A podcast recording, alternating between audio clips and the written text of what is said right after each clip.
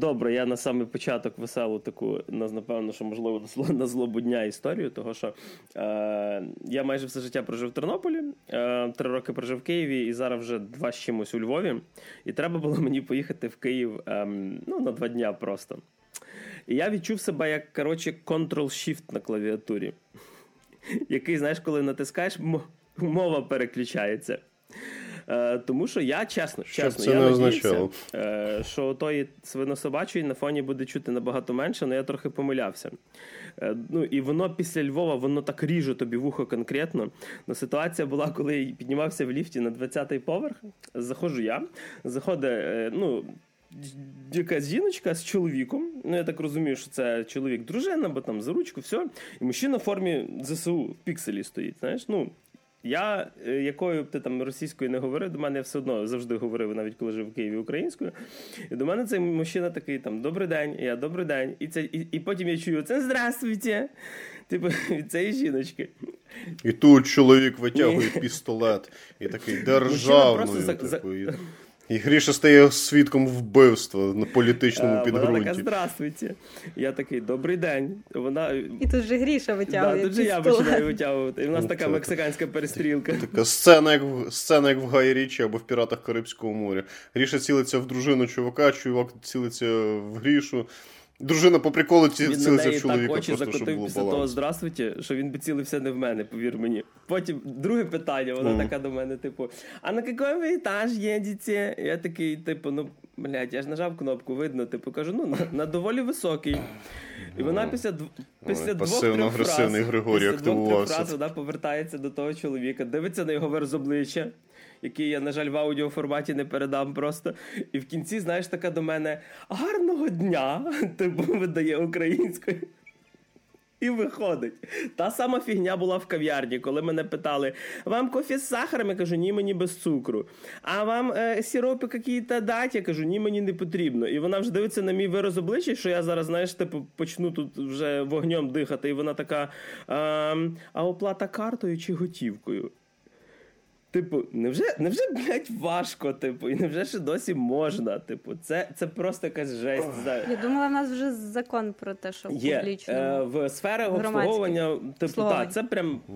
Після чого Григорій подзвонив в поліцію, заклад закрито, всі офіціанки арештовані. Книга скарги пропозиції. Відбува... Відбувається е, слідство. Я взагалі, типу, ми такі приїхали назад до Львова. У мене е, дружина перше, що сказала, каже, Боже, я ніколи не думала, а вона дуже Київ любить. Е, що я така буду рада з Києва повернутися до Львова. А ми завжди раді повернутися до запису нових випусків подкасту, нашого подкасту Татешою в ефірі 86-й випуск. І з нами сьогодні Макс. Максим Морозюк. Всім привіт. Валерія Стечанін. Привіт. Мене все ще звати Григорій Трачук, і так як ігор повиходило набагато на сьогодні, прям так як кіно по турі. Поїхали.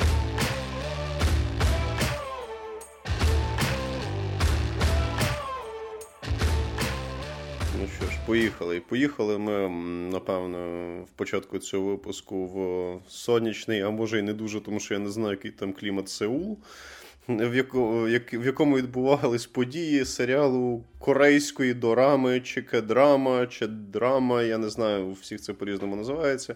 Корейський серіал а, про, як би це сказати, який по суті є таким кей-поп варіантом а, House of Cards. Карткового будинку з Кевіном Спейсі. Не такий крутий, як House of Cards, звісно, але вони постарались. Я зараз розкажу як. В чому основний преміс даного серіалу? А, В нас головна героїня це такий фіксер. Е, зарані, шановні слухачі, попереджаю, в мене тут є список імена акторів і персонажів, але я думаю, ветерани подкасту знають, що починається, коли я стараюся читати азіатські імена, тому давайте не будемо. Я просто буду називати їх більш по титулам. В нас є головною героїнею, у нас є така жіночка, яка працює в англомовному урбаністичному жароні. Це називається фіксер в корпораційному. Ем, Рішала? Так, типу, той, хто вирішує всякі питання, той, хто. Займається різними речами в тіні для того, щоб е, великі дяді і великі тьоті далі могли комфортно займатися тим, чим вони займаються. Вона, відповідно, займається піаром, вона працює з різними шантажами, з всякими там е, скандалами і так далі, всякими такими підковровими іграми займається для того, щоб е, начальство її корпорації платили за це кучу бабла і продовжили заробляти свою купу бабла. І Дуже схоже на російських воєнкорів, вибач. По опису. Не, ну до російських воєнкорів в плані абсурду їй було далеко, звісно, але типу. Але вона старалась. Ну так, ну і вибухом в кафешці все поки що ще не закінчилось. І відповідно.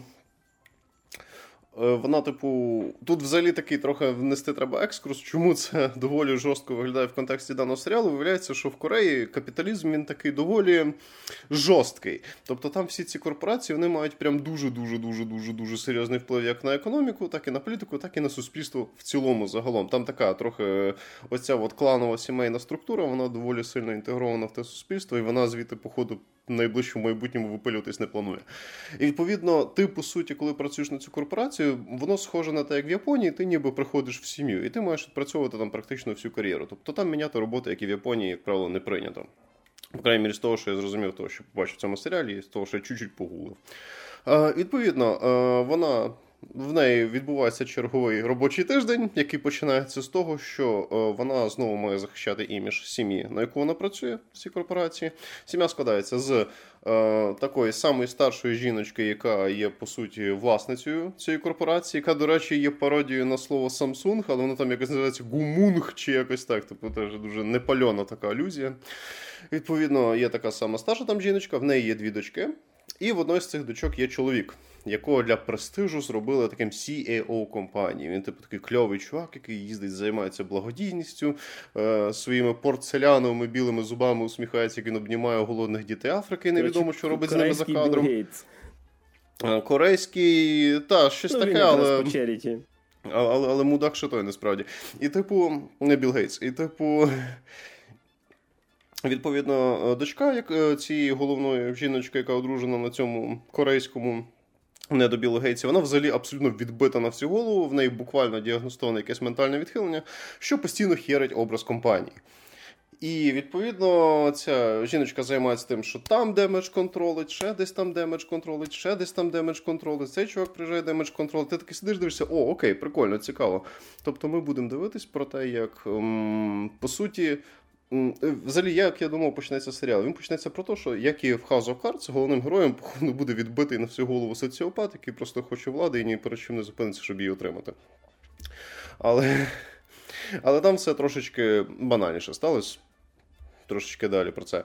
Е, Відповідно, і ти так дивишся на це все. Ну за цим всім цікаво спостерігати. Вони роблять це ще. Мені ж слово про те, що очевидно, що це по суті House of Cards в корейському варіанті. Вони все-таки додали дуже багато нюансів саме корейського суспільства.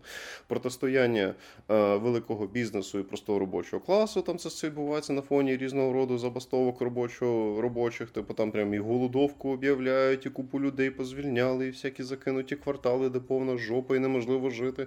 І тобі це все показують. як як е, при цьому на фоні цих злиднів, типу, ці е, начальництво всієї цієї корпорації просто холоднокровно вирішує свої справи. І ти такий, о, прикольно. Тобто, у нас, по суті, головними героями будуть кончені мудаки. І це так цікаво, цікаво, цікаво. Але потім стається певний дуже крутий сюжетний поворот в кінці першого епізоду. Я про нього розповідати не буду, бо він дійсно класний. Е, після якого розклади дещо міняються. І головна героїня з, е, як би це сказати, бойового підбуля цієї корпорації перетворюється по суті в головного ворога цієї корпорації, тому що вона хоче відновити справедливість, тому що одна людина дуже, дуже, дуже, дуже, дуже, дуже сильно постраждала від всього цього. І відповідно хочеться якось це все діло. Розрулити.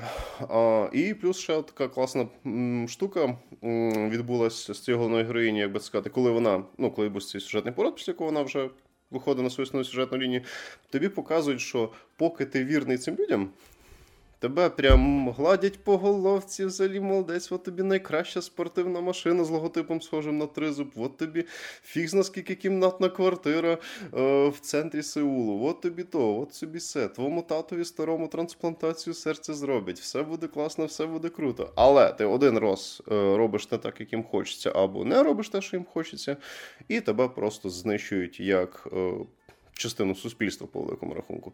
Тобто в людини просто от забирають все. І це вже стає, по-перше, питанням моральної дилеми, яку треба вирішити. Ну і вже дуже-дуже дуже особистим. Тому що в підсумку е, головна героїня втрачає свого батька після того, як от стається певні речі. Але попри це, це це ще менш напряжний сюжетний поворот, ніж той, з якого все починається. І відповідно, після цього серіал заграє новими красками в якому ми бачимо, як ця чуїха, яка по суті такий king, ну, queenmaker, є такий термін в англійському політичному словнику, як kingmaker. Це такий кардинал Рішельє, який за спиною в людей, які, начебто, всім керують, просто розрулює всі питання, як вже Гріш сказав, рішала. Тобто він, типу, або вона в даному випадку. Займається образом, піаром, шукає бабки на це все діло, розкручує особу і так далі. І Чуїха зрозуміла, що якщо вона хоче дійсно грамотно повститись цим людям, які керували цією корпорацією, зруйнували її життя, зруйнували життя багатьох інших людей, і взагалі натворили дуже дуже дуже багато поганого, що збираються наїбати дуже багато невинних нещасних наївних людей.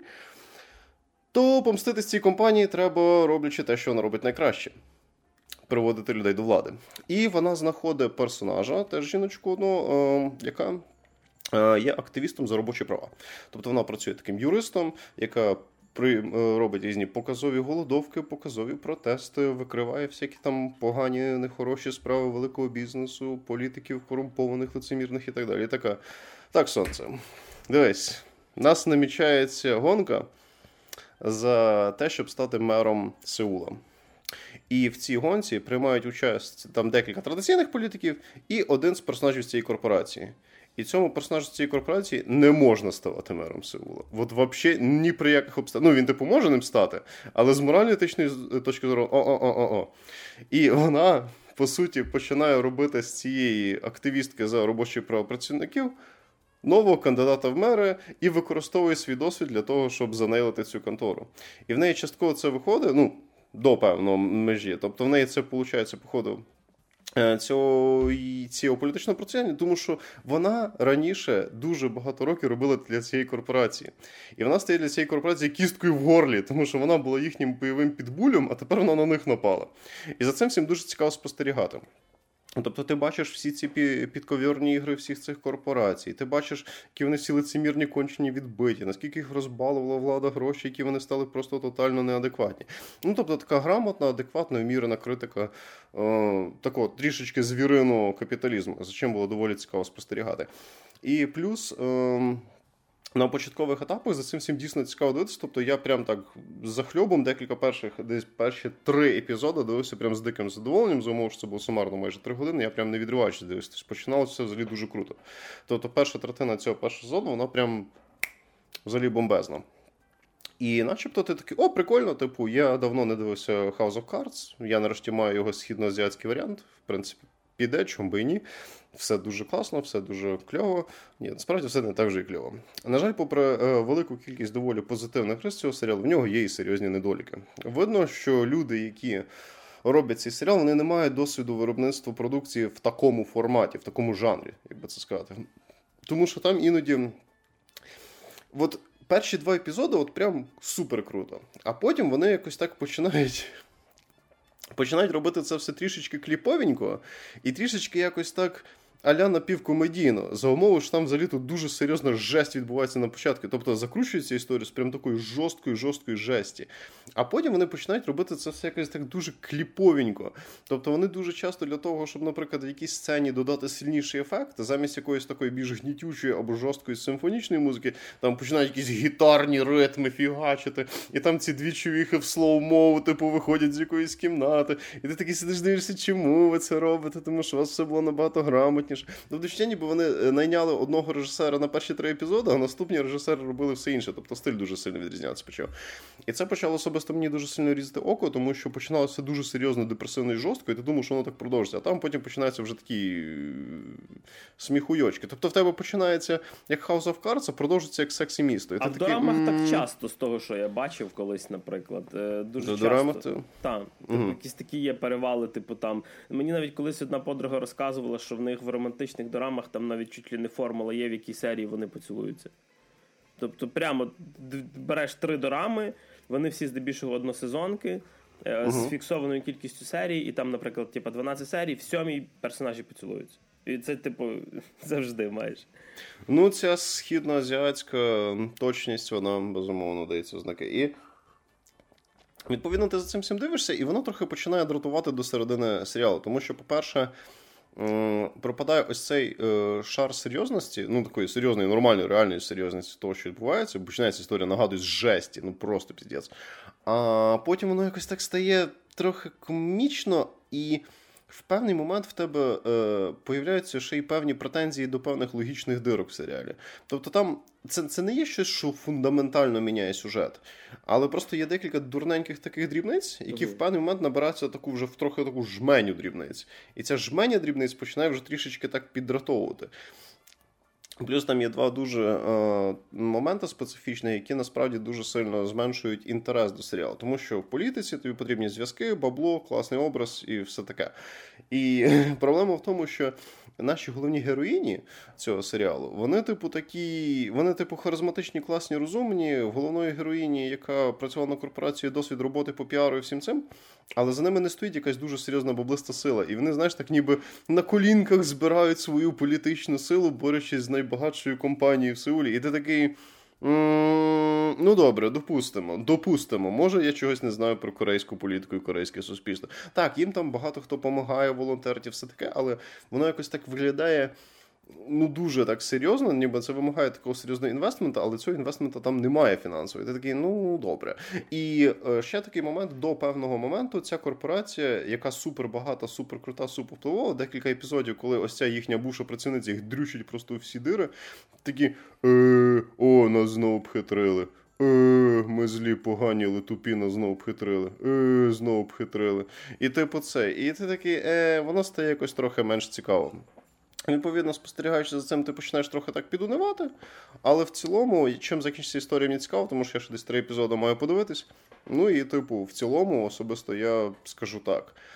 Якщо ви любите східноазіатське кіно, серіал House of Cards і корейських мілф, то можете подивитись. Якщо вам не дуже подобається, типу це ні, мілфи, мілф, мілфи, та, там основа корейського кінематографу, відповідно, ні, там гарячі чувіхи знімаються. І типу, відповідно, то можете подивитися. Якщо вам не дуже цікаві азіатські серіали і не любите політичні трилери, можете скіпати. В мене одне питання. Ти його сам знайшов, чи то рекомендації Нетфлікса, чи я? Друг тебе друг, друг, друг порадив. Друг сказав, диви, там політика, трилери, ну і корейські і мілфи. Я такий, о, корейські мілфи. Типу, Е, типу, ні, він в мене вилітає в рекомендаціях, тому що він там в якомусь топ-10 серіалів. Типу зараз. Угу. Ну зараз багато з'явилось насправді китайського, корейського на Нетфліксі. Так само як кілька років тому. Як зараз, багато давно, там давно до хрена. Uh, от. Ну що ж, а від uh, серйозних політичних драм рухаємося, напевно, до найменш серйознішого сьогодні. Подивився я мультфільм Супербрати Маріо в кіно неочікувано. Um, і чесно кажучи, от після The Last of Us я починаю розуміти, що можливо творці е, екранізації ігор трошечки починають розуміти, хто взагалі їхня публіка, що треба робити. І і чому м, цей мультик по Маріо це не перша екранізація, але вона краща, ніж та, що була в 85-му році. Тому що фільм 85-го року, е, якщо не помиляюся, боже ти мій з Е, з Бобом Хоскінсом, Джоном Легуізамо і Денісом Хопером в ролі е, Боузера. Це такий е, дикий сюр, який зараз приймати дуже важко, тому що це була така суміш якогось Мед Макса. Імен з Маріо, тобто все-таки там Маріо і Луїджі, і такого гіперреалістичного візуалу. Якщо комусь цікаво, подивіться, оцей старий фільм. Ні, ні, не ну, Це жорстка штука, це дуже важко було. І Я колись в дитинстві це дивився, це було якось повно. Так. Але що ж, вийшов е, ну, фільм від студії Illumination, яка подарувала нам е, Despicable Me, е, як там не пам'ятаю, огидний я, якщо не помиляюся, і міньйонів. Mm-hmm. Тобто я їх більше люблю за за грю, а діти, напевно, всякі люблять їх більше за міньйонів. І спочатку трошечки був так було в мене така якась пересторога. Це типу... відчуття, коли я дитина. Так. У е, мене була пересторога, тому що мені всі мене вже ці міньйони в масовій культурі свого часу задовбали. Я думав, блін, надіюсь, це не буде. Знаєш, якесь таке просто смішнява. Міньйони в костюмах Маріо. Так, до речі, тут доволі крутий каст. Тобто тут в нас е, є Кріс Прат в ролі Маріо, е, є Аня Тейлор Джой в ролі принцеси Піч, е, є Джек Блек в ролі Боузера, Сет Роген як Данкі Конг. Е, господи, е, Кевін Майкл, ну боже, не Кевін Майкл, це е, Чарлі Дей грає Луїджі. Звісно, всіх цих голосів ви в українському дубляжі не почуєте, але коли вийде фільм в цифровому прокаті, ну практично завжди є англійська доріжка, і було б дуже круто. Але те, що ви можете дійсно вгадати, це такі риси е, самих персонажів. Які трошки схожі на своїх акторів. Тобто, але це не так, що взяли типу намальованих персонажів і підмутили їх е, під самих персонажів гри. Тобто під акторів. Вони здебільшого акторів вибирали. Тому що якщо подивитися на бородатого Джека Блека, він реально похожий на цього здоровезного такого грузного боузера. Ну і е, риси обличчя принцеси Піч е, мені чимось теж нагадує те саме е, е, Аню Тейлор Джой, в принципі. Е, Так, звісно, можна сказати, що жоден ні, ні той, хто грає Маріо, ні той, хто грає Луїджі, вони не італійці.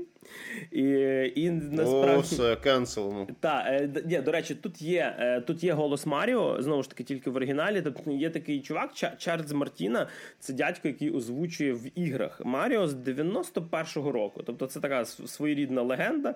І оцей весь голос І це мій Маріо. Типу, ви, звісно, це, до речі, можете почути і тут.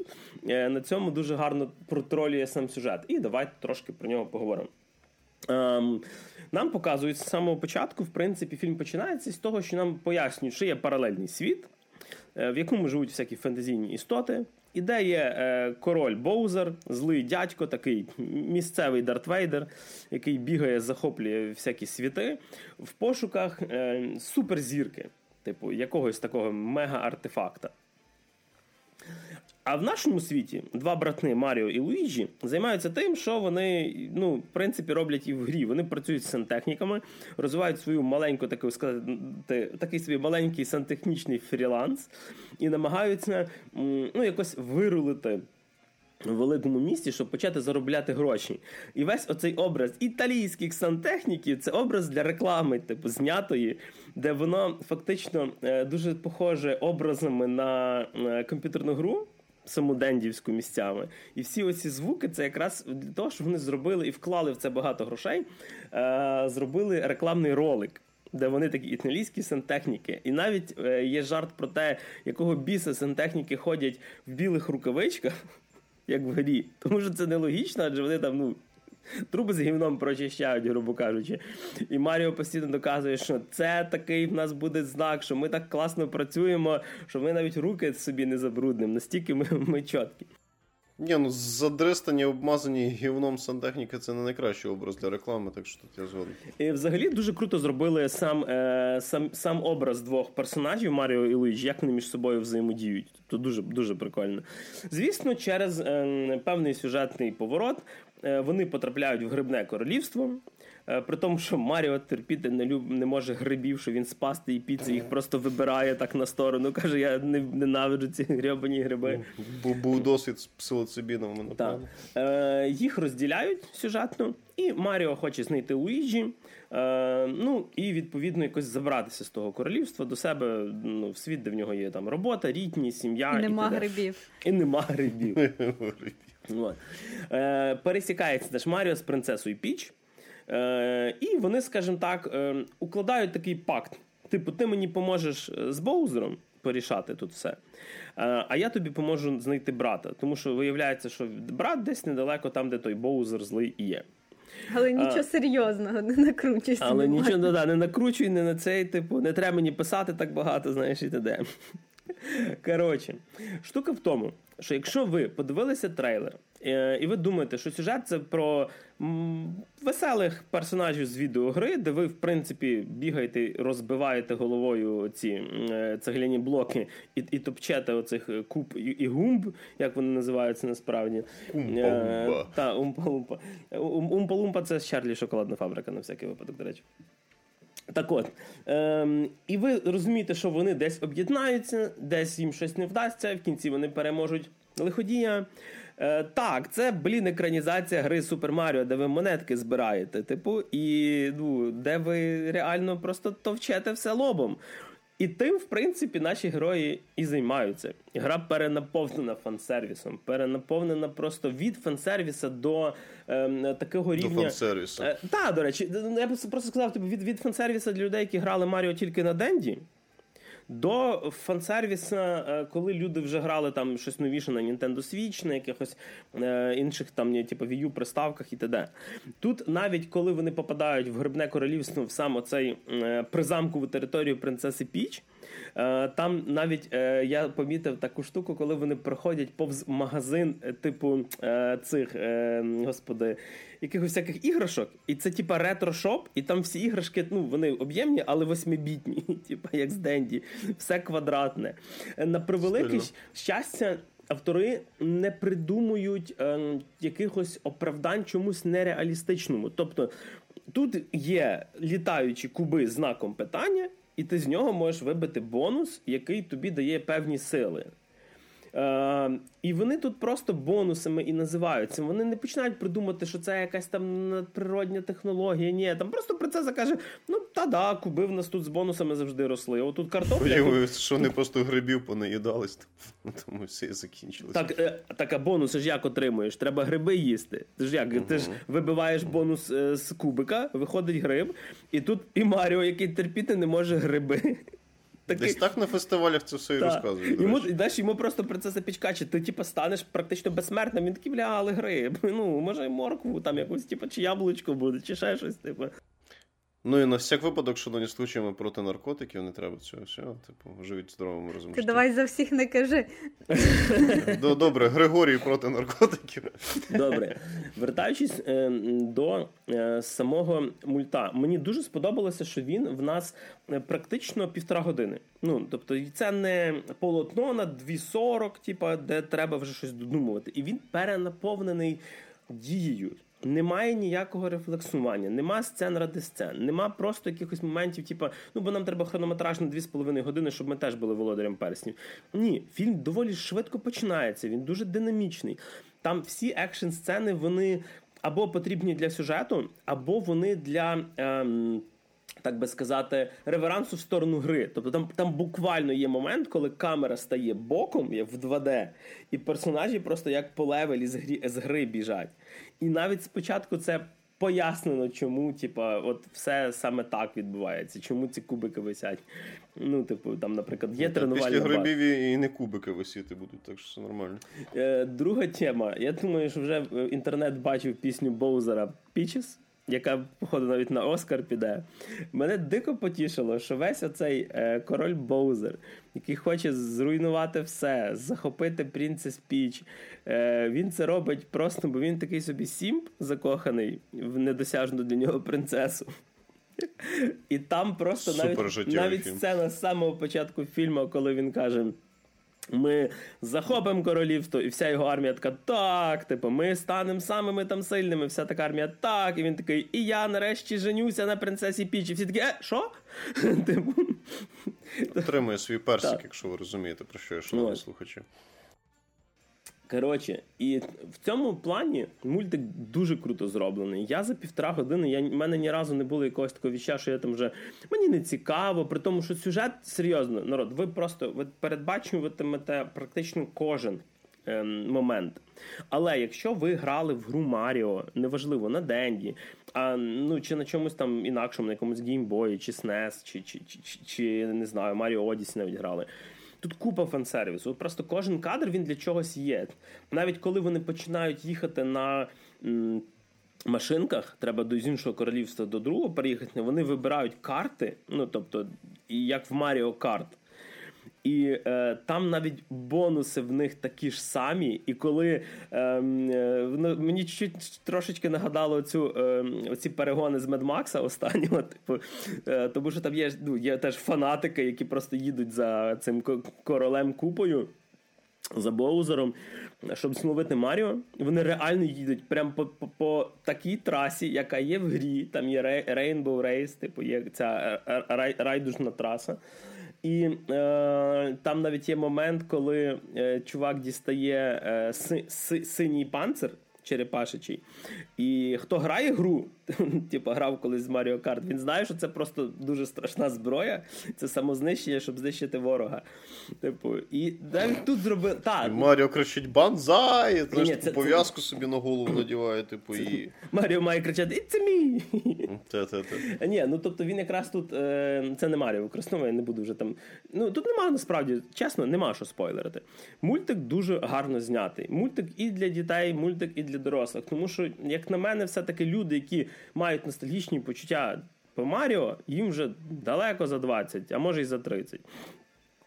Тобто, якщо ви колись е, грали ну, в гру, це must have. Це просто піти в кіно, доки воно ще йде, чи купити потім на якомусь, не знаю, скоріше в нас воно буде на Apple TV чи Migogo, подивитися. Прекрасний мульт, прекрасна е, екранізація, хороша українська озвучка. Ем, є навіть сцена після титрів. Е, там не з'являється Нік Ф'юрі, на жаль. Е. Е, але закос є під ще деяких персонажів, які відомі по всесвіті Маріо. І успіх зараз в нього колосальний. На даний момент для мене це поки що кращий мультфільм цього року з того всього, що виходило. Не знаю, що буде до кінця ще цікавого, але поки що це прям must see мульт. Від мене всі великі пальці вверх, дивитися, йти. Ем, він, коли вийде потім на цифровому релізі, я його ще раз хочу передивитися з оригінальними голосами, тому що хочу почути Паралельно е, граючи та, Маріо. Паралельно граючи Маріо, типу. Е, та. І, в принципі, напевно, що від мене все. Е, Як ви вже зрозуміли, я задоволений дико, а ми рухаємося від Маріо до чогось серйознішого, наскільки я знаю. Ми рухаємося до серйозного нового серіалу BBC, який має назву Великі надії. Великі надії це серіал, екранізація відомого, найвідомішого твору Чарльза Діккенса Великі надії. Неочікувано. Неочікувано, окей. так. Це фільм. Ой, фільм, це серіал, е, який зняв Стівен Найт. Стівен Найт він ще відомий тим, що він знімав такі серіали, як Табу з Томом Харді М, та, і да. Гострі картузи. О, окей. Пікі Блайндерс це файно. Досвідчений. Так, це дуже досвідчений чувак, який вирішив цього разу попрацювати з літературним першоджерелом. Це міні-серіал. е, Там буквально сім серій. Кожна серія виходить раз в тиждень, якби як по класиці BBC. І про що цей серіал? Хто знайомий з літературним першоджерелом, той, в принципі, е, знає про що цей серіал. Тобто це твір Чарльза Дікінса. А хто не знає, я вам Хто не знає, зараз Ну і хрен з вами така. Е, про хлопчика, якого звати Піп, який живе в такій тотальній бідності, е, без батьків. Він сирота, він живе зі своєю сестрою старшою і з її чоловіком Ковалем. Вони всі. Я до секундочку переб'ю. Якщо комусь цікаво, е, в Саус Парка є про це серія навіть. І там є персонаж Піп. Коротше, просто продовжую. Це просто дуже смішна серія. Вже сама хочу подивитись. І одним словом, вони всі втрьох намагаються якось звести кінці з кінцями, якось заробити собі гроші на проживання. Тобто всіх їх утримує коваль, е, сестратка, домогосподарка, а піп це дитина, яка намагається допомагати, вчиться ковальству, шукає на дорозі цвяхи і тому подібні речі, і е, якось намагаються вони е, взагалі вижити. При цьому всьому, типу, малий піп, хоча він ще й дитина, в нього вже дуже великі амбіції, і він не хоче це своє життя провести в злиднях. І в нього взагалі-то в планах вирвати з цього замкнутого кола, поїхати в Великий Лондон е, і стати людиною. Але поки що єдине, що в нього є, це дуже хороша здібність до навчання. Він дуже розумний, він гарно вчиться в школі, він швидко все схватує. І його єдина надія це на те, що його інтелект якось е, зможе його е, привести е, в вищі, е, в- вище суспільство. І починається весь серіал з того, що випадково наш головний герой знайомиться з біглим каторжником. Під тиском цього каторжника він змушений йому допомогти. Відповідно, він йому допомагає, робить йому деяку послугу, але ще не розуміє, що в майбутньому ця вся ситуація дуже сильно вплине на його життя. Тобто, ну, спойлерити я не буду, бо, можливо, хтось не читав, тому для нього це буде так е, цікавим поворотом в серіалі. Е, ну і після цих подій, коли він допомагає каторжнику, з піпом починаються відбуватись дуже е, дивні події, Підлітковий вік.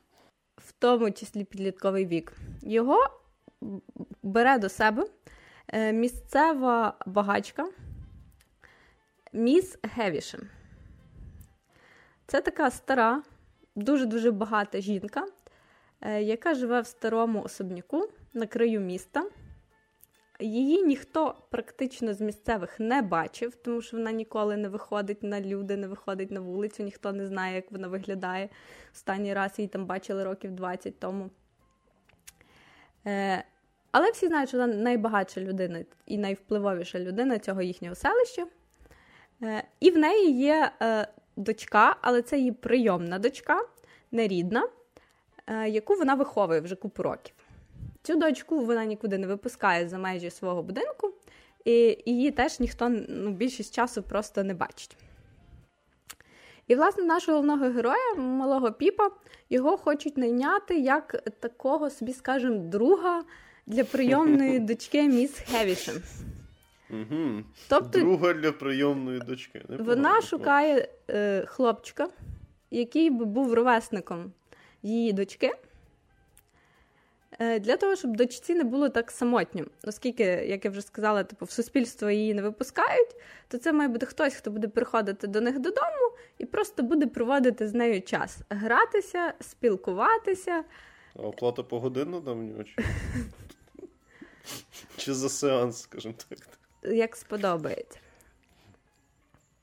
І вони вибирають Піпа, тому що е, про нього дуже хороші відгуки в школі і взагалі серед всього поселення про дуже розумного хлопчика. Тому що увага, типу, місіс Хевішем шукає своїй дочці е, такого якби супутника, який би підходив їй по інтелектуальному рівню. І відповідно треба, щоб ну, було про що поговорити. Ну, зрозуміло. І вони пропонують сестрі Піпа купити його. Тобто він буде приходити раз в тиждень кожної середи цей особняк, спілкуватися і проводити час з дочкою, а йому за це будуть платити. Ну і, звичайно, всі супер в захваті від цієї ідеї, тому що гроші потрібні. Плюс для малого це можливість потрапити в такий бажаний для нього вищий світ. Бо він розуміє, що це єдина його можливість, типу, де його можуть навчити, як поводити себе в вищому світі, навчити його джентльменським манерам, тому що він мріє стати джентльменом і поводитися як справжній джентльмен. Тобто це можливість за щось зачепитись. Ну так, проникнути в вище суспільство. Так, проникнути в вище суспільство. Що, власне, і відбувається. Так він і починає спілкуватися з міс Хевішем, з її донькою, і проводити з ними час. Міс Хевішем це дуже екстраординарна така особистість, е, яка е, все, що вона робить, це пов'язане з її життєвою трагедією. Колись е, її наречений кинув її просто біля під час весілля. Тобто він не з'явився на весілля, вона вже чекала його в весільній сукні, а він не прийшов. Пішов за хлібом і не повернувся. Після цього в жінки травма на все життя. Вона розчарувалась в чоловіках, вона ненавидить чоловіків, вона дуже жорстока і все своє життя вона ходить в весільній сукні. Тобто її, нам її показують виключно в цьому весільному вбранні при повному параді, тобто весільна сукня, весільна фата, весільні прикраси. І відповідно свою прийомну дочку вона теж виховує з позиції, що вона має бути холодною, розбивати серця чоловікам, не дозволяти їм наближатись до себе і так далі. Тобто ці дві панянки вони починають потроху виховувати піпа, вчити його джентльменських манер, танцювати, французької, як поводитись в вищому суспільстві і тому подібне. А потім стається ще один неочікуваний поворот, я теж його не буду спойлерити, під час якого в піпа є можливість е, потрапити в Лондон. Поїхати і працювати в Лондоні. Це стається вже через кілька років, коли він вже стає доволі дорослим, е, свідомим, він починає працювати на адвоката в Лондоні. Я не буду теж розповідати якісь прям супер деталі сюжету, щоб не спойлерити. Ну просто далі ми можемо бачити, як добрий, хороший хлопчик з маленького поселення раптом починає ставати дуже цинічним. Дуже цинічним, дуже жорстоким. Він потрапляє в вир Лондона. І ми бачимо, як цей типу вир Лондона починає просто розкладати його як моральну особистість. Тобто тут тобі і опіум, тут тобі і алкоголь, тут тобі і борделі, тут всякі незаконні юридичні справи, вбивства і тому підстави, афери. І тут такі типу шалі терезів, де є з одної сторони піп, який хоче стати багатим і успішним, планує заробити дуже багато грошей для того, щоб потім одружитися, е, взяти заміж жінку, яку він кохає, і щоб все в нього було класно. А з іншої сторони, для того, щоб це сталося, йому треба робити дуже, скажімо, речі, які суперечать моральним цінностям, які суперечать совісті. І він постійно в такому от конфлікті між тим, що він хоче успіху, і слави, і багатства, і між тим, що треба робити щось, що ну, апріорі погано. І, в принципі, всі серії серіалу вони просто нам показують оцей його шлях від бідного хлопчика до такого вже, типу, цинічного, жорстокого чувака. Е, Так, і тепер я розкажу вже так більше про плюси і мінуси, що мені сподобалось, що мені не сподобалось. Дуже хороший в цьому серіалі акторський каст. І це, в принципі, найкраще, що є в серіалі. Тому що головних е, героїв е, грають відомі актори. Піпа грає е, Фіон Вайтхед, це чувак, який грав в Дюнкерку. Міс Хевішем грає Олівія Колман. О, окей. Вона грала в фаворитці. І вона грала... буде скоро в секретному вторгненні Марвел. Так, так, вона типу супер відіграє свою роль. Е, Стосовно на- касту акторів, тут можна ставитись двояко. Тому що так як це твір Чарльза Дікенса, який розповідає там приблизно про 18 століття, не приблизно, а про 18 століття, е, то хочеться, напевно, щоб всі е, персонажі були білими. О, я вже відчуваю небезпеку. Так, ну. Тонка межа. Але тут в нас є не тільки білі персонажі. Зараз нам знову в коментах пред'являть, що ми шукаємо повісточку. Ні, насправді якраз Що з типу, закритими очима ці серіали дивитися? Дуже багато претензій до цього серіалу якраз через цю повісточку, тому що одна з головних персонажів це прийомна дочка міс Хевішем Естелла. Її грає Шалом Брюн-Франклін, і вона темношкіра. І е, тут дуже багато питань до неї. І є ще один головний е, герой це адвокат Джаггерс, до якого потім е, на роботу приходить Піп. Він теж чорношкірий. Причому, якщо Естелла, вона така більше мулатка метиска, тобто вона, ну, типу, якась така більше так, е, латиноска. Е, То Джаггерс, він прям такий, е, боже, чорний-чорний, пробачте. Як би це Він такий, та, прям афроамериканець. І тут е, теж питання: хтось порахує, що до історичного часового контексту те, що герої темношкірі, це не дуже відповідає реальній, реальній картинці.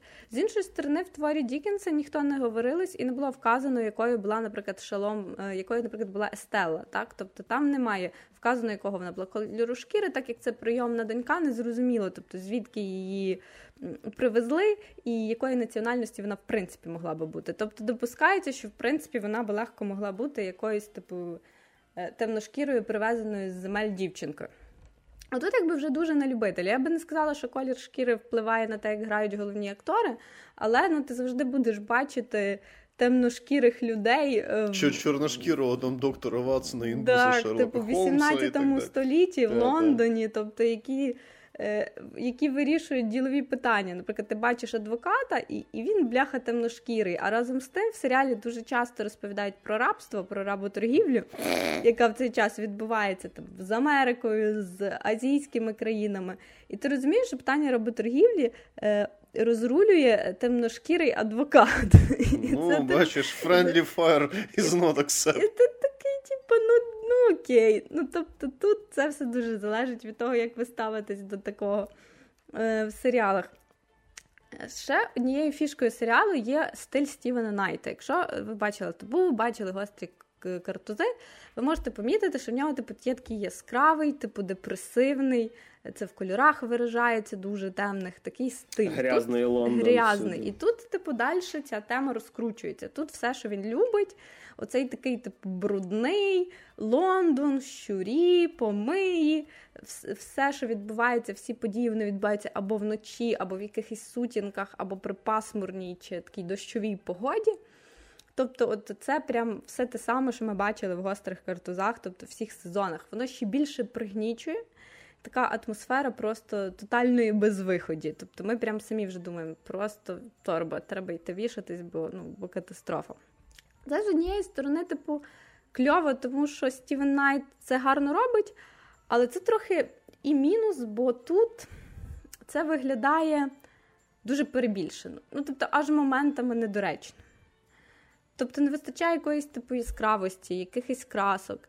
Нема ніякого контрасту між, наприклад, грязним Лондоном брудним і між е, селищем, де виріс Піп, де все було класно. Тобто, хоча там він бігає по полях, е, кольорами це ніяк не відрізняється. Тобто немає цього контрасту. Бігає з таким сумним лицем. Тобто там сумно, що там, що там. зуби». Тобто, і ну тут якось типу прям ця аж штука занадто, занадто типу, ріже очі, її аж забагато. Коли дивишся серіал, просто таке відчуття, ніби м, Стівен Найт зробив класний якісний серіал, але не зрозуміло на що. Тобто, в принципі, його можна було не знімати. Від цього нічого би не помінялось.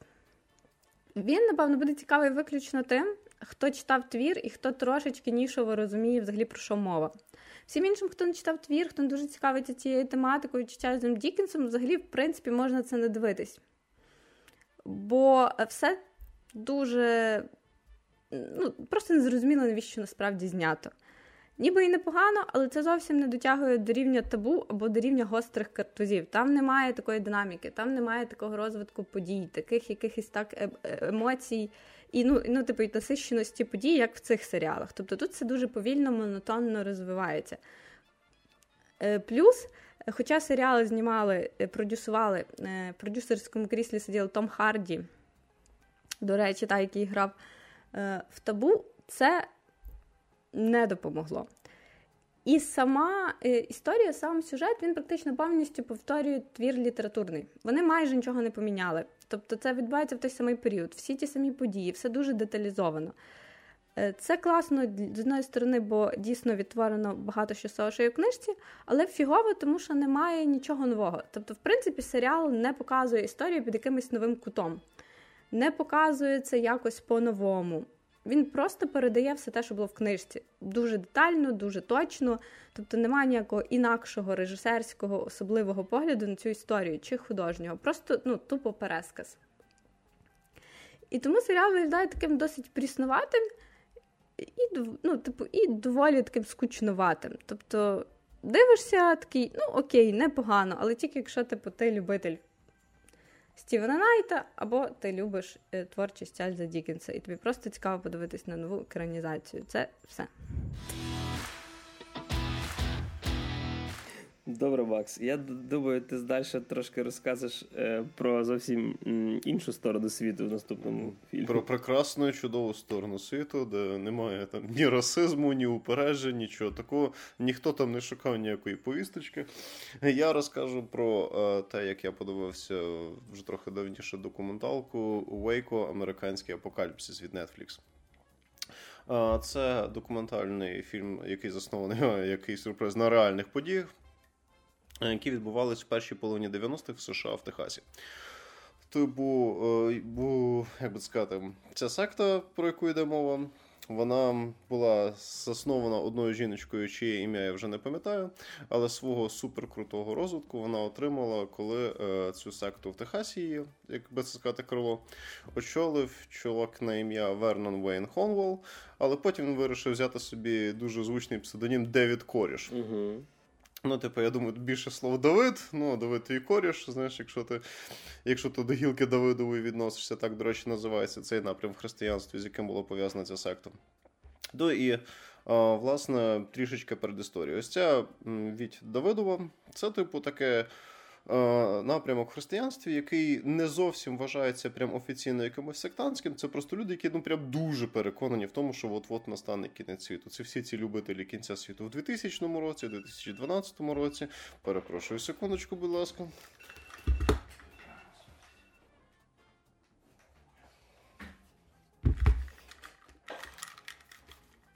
І відповідно їхні ці фантазії про те, що от-от-от-от все закінчиться, то в них прям от-от-от все закінчиться. І е, в багатьох е, християнських громадах в Америці і Європі цих людей, в принципі, було прийнято вважати такими свого роду маргіналами. І все вийшло на новий рівень, коли ось цей Девід Коріш в Техасі вирішив зробити таку релігійну комуну. Де вони, по суті, з нуля збудували таке, ну, поселення це сильно сказано, таке велике приміщення ще з кількома приміщеннями. Тобто такий малий такий хутір вони зробили. Де вони поселились великою комуною. І, відповідно, собі, як би це сказати, по їхнім власним словам, жили, не тужили, готувались потрапити в рай, тому що вони, як би це сказати, на стороні правильної, ну не на правильній стороні всьому цьому кінці. Ну, такий типова, закрита, авторитарна секта громада, яка старається створити цей фасаж єдиного правильного місця на світі. Що виявилось трішечки не так після того, як агента, якого туди на всяк випадок залучив уряд. Е, розказав, е, що там взагалі насправді відбувається. Е, там, по суті, така прям авторитарна секта з культом цього Девіда Коріша. Він вирішив зробити з себе такого нову версію Ісуса. Ем, відкуколдив всіх чоловіків в цій секті, тому що, по суті, всіх чоловік в цій секті обів своїми дружинами і так далі. І п'яте десяте. Всім попромивав так нормально мізги. Вони всі вважають, що е, це їхня комуна це єдине безпечне місце, і що треба бути максимально готовим до кінця світу. І е, всі після е, однієї історії з одною сектою, ім'я якої я забув, можливо, колись про неї, до речі, окремо розкажу, теж доволі цікава історія. Це е, про Оша? Е, Ні, ні, це не про. Ну, Ошо, до речі, теж доволі крута штука, але це теж окремо. Е, Ошо, воно східно, південноазіатське, а саме християнська колись була секта. Вони в 60-70-х роках були дуже активні в США. В певний момент їх почали законно переслідувати. І вони звалили в Латинську Америку, де все закінчилось масовим суїцидом за участю щось 400 людей. Е, і після цього американський уряд, коли він бачить якусь дуже специфічну закриту авторитарну структуру, старається трошечки до неї приглядатись, щоб не повторилось того самого. Відповідно, вони залучили цього агента, вони розуміли, що там твориться повна жесть. Типу, чувак, е, ну, типу, як би це сказати, в силу того, чим закінчилась історія, отримати реальні об'єктивні дані навіть від людей, які були причетні до цієї секти, дуже складно. Е, хто додивиться до кінця, зрозуміє про що я. І немає, ну, типу, як би це, ті люди, в яких вдалося щось спитати, казали, що ніби все було добровільно. Але було дуже багато знаків того, що насправді цими жінками, а може і дітьми, користувалися абсолютно недобровільно. Це раз. Але ніхто нічого не хотів казати, тому що це от всяка ця е, громада закрита, ніхто там звідти не виходить, ніхто не має права без дозволу цього проповідника коріша якимось чином виходити з кимось на зв'язок. І е, відповідно, якщо немає нікого, хто хоче якось подати в суд на цю структуру, то відповідно і пристати до них не можна. І ніяких е, формально юридичних підстав е, пристати до цієї секти в американському уряду не було. Поки не виявилось, що вони в домашніх умовах роблять кулемети. І тут американський уряд такий так. Окей, пора закруглятись, хлопці. Це вже. Тобто, ну як, вони і так розуміли, що там твориться повна лажа, але в них не було юридичної можливості якось це прикрити. А незаконне виробництво власної штурмової зброї в США це велике но-но-но. І відповідно на цьому вони вирішили так, все, хлопці, ми їх ловимо. І тут починається е, та річ, яка мені дуже сподобалась цій документалці.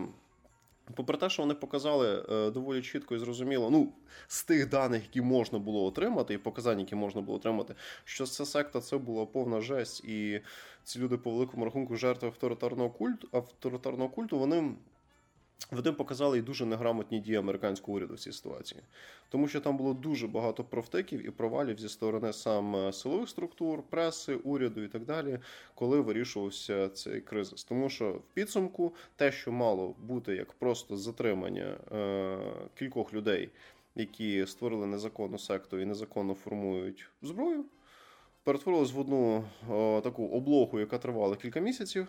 І закінчилось дуже-дуже дуже дуже дуже великою кількістю жертв абсолютно ні в чому невинних людей.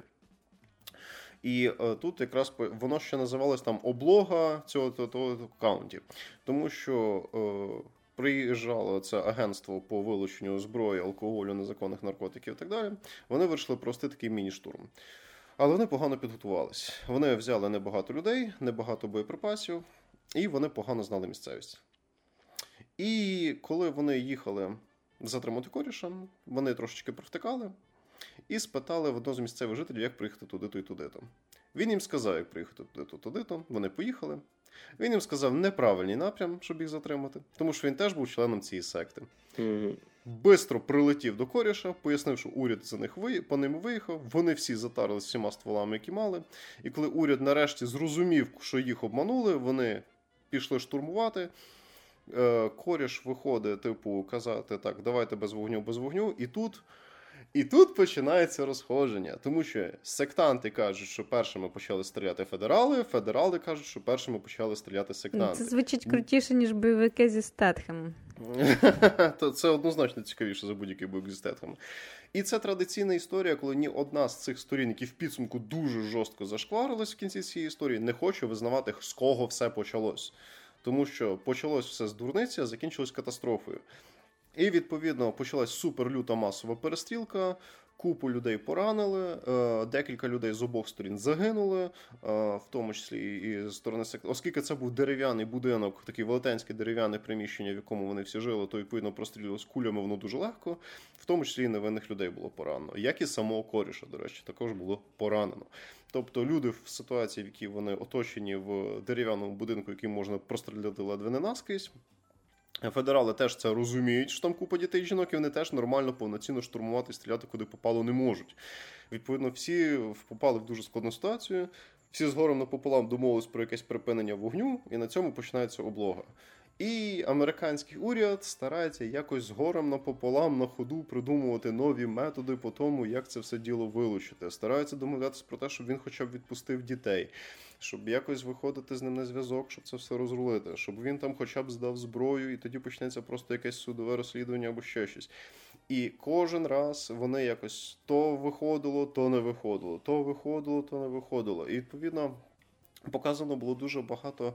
Е, неграмотних дій зі сторони уряду в плані зв'язку між тими, хто займався переговорами, і тим, хто мав займатися силовим рішенням. Пробувалися на ходу, просто от від фонаря перший раз в історії придумали якісь методи вирішення цих проблем. І за цим всім було дійсно цікаво спостерігати, тому що тобі реально складно зрозуміти, хто в всьому цьому більше був винен. Так, само собою, якби цей чувак не створив цю секту, то ясне діло б цього всього б і не сталося. Але просто можна було дійсно ретроспективно дивлячись, можна було дійсно якось грамотніше вирішити цю проблему. Можливо, проблема була в тому, що уряд просто недооцінив. Те, uh-huh. що там відбувалось, тому що той ж самий агент, який, до речі, так і невідомо вижив він чи ні, і так далі. Він, походу, дав не дуже точні дані. Тому що ну, в силу своєї можливості все-таки був в авторитарній секті, де всі всіх знали. І відповідно ця за цією історією було дуже цікаво спостерігати. Ну, як в мене, як в любителі історії, само собою, спойлери до таких історій завжди готові. Але в цьому випадку мені робота Netflix дуже сподобалась. Вони дуже грамотно подали всю цю історію за рахунок того, що вони питали обидві сторони. І вони, як завжди, грамотно робили, вони нікому нічого не в'язували, не сперечалися. Вони просто от подають подію один з таких є декілька ключових подій цієї облоги.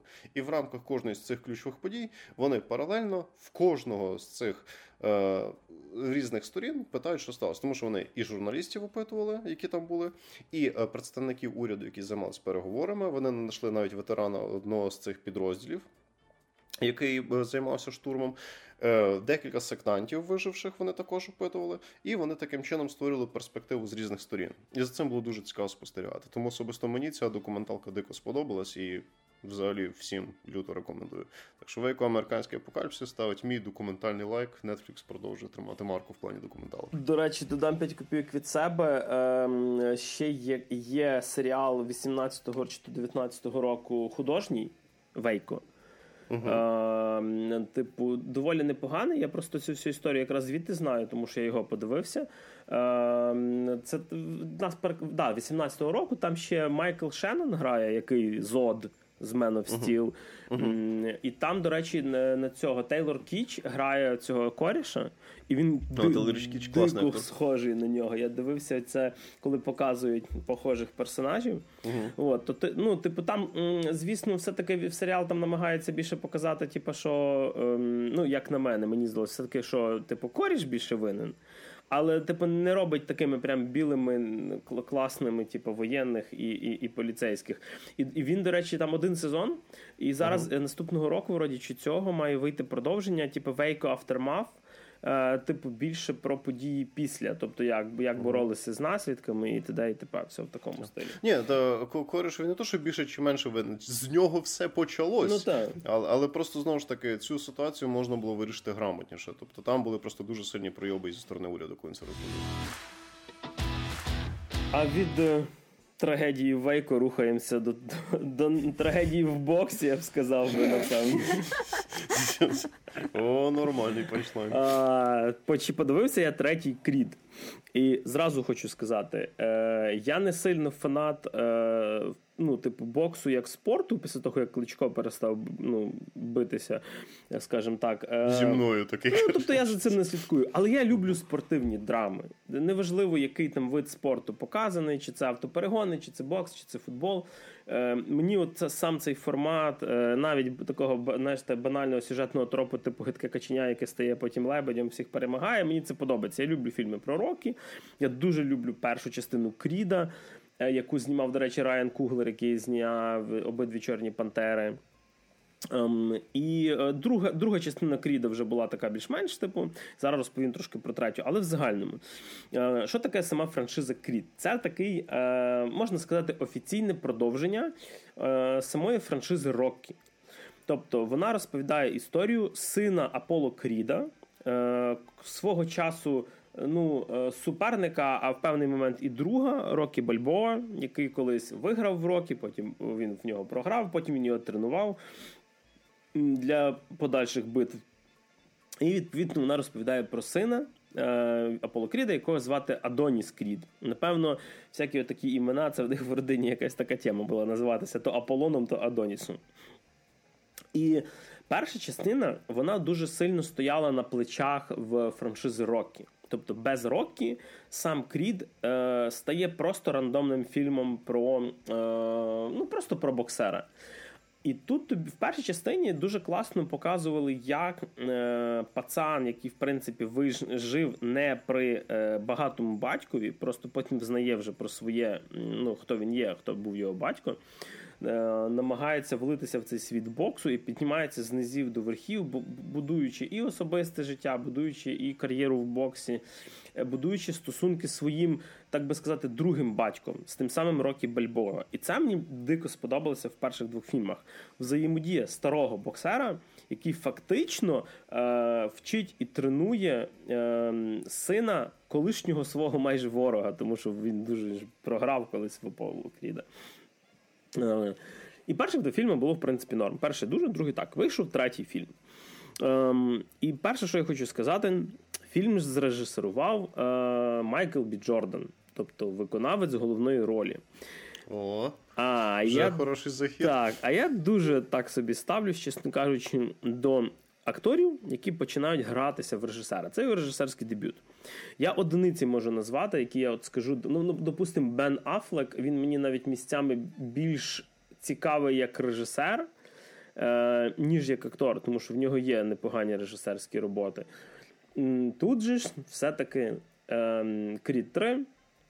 І Майкл Бі Джордан, який краще б залишав себе в Чорній Пантері, або просто був ну, на головній ролі. Тому що дуже видно, що е, чувак, коли це знімав, в нього якась, напевно, що гіперкомпенсація е, почалася в цьому фільмі. Тому що весь Він фільм... на великих машинах завжди їздить? Так, е, да, до речі, і це теж. Е, Весь фільм е, він.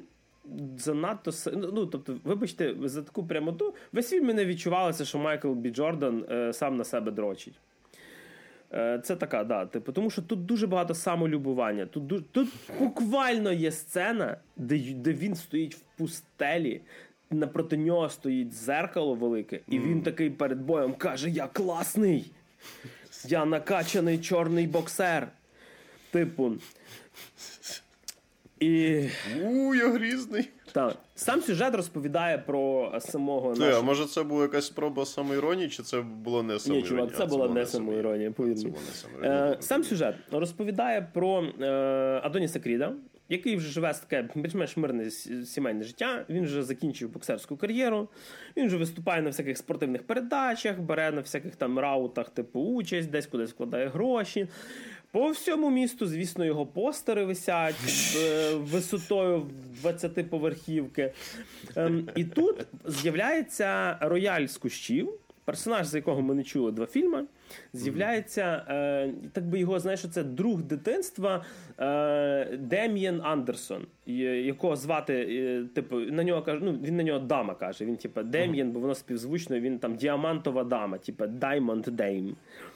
Коротше, його грає Джонатан Мей, Джонатан Мейджерс, якого ви можете бачити в ролі Канга е, завойовника в Марвел, або в ролі е, підсудного 8 травня через побиття якоїсь жіночки. Після чого, можливо, ми вже його не побачимо в багатьох фільмах. Тому що зараз цей чувак проходить через ну доволі цікаві судебні боже, судові процеси.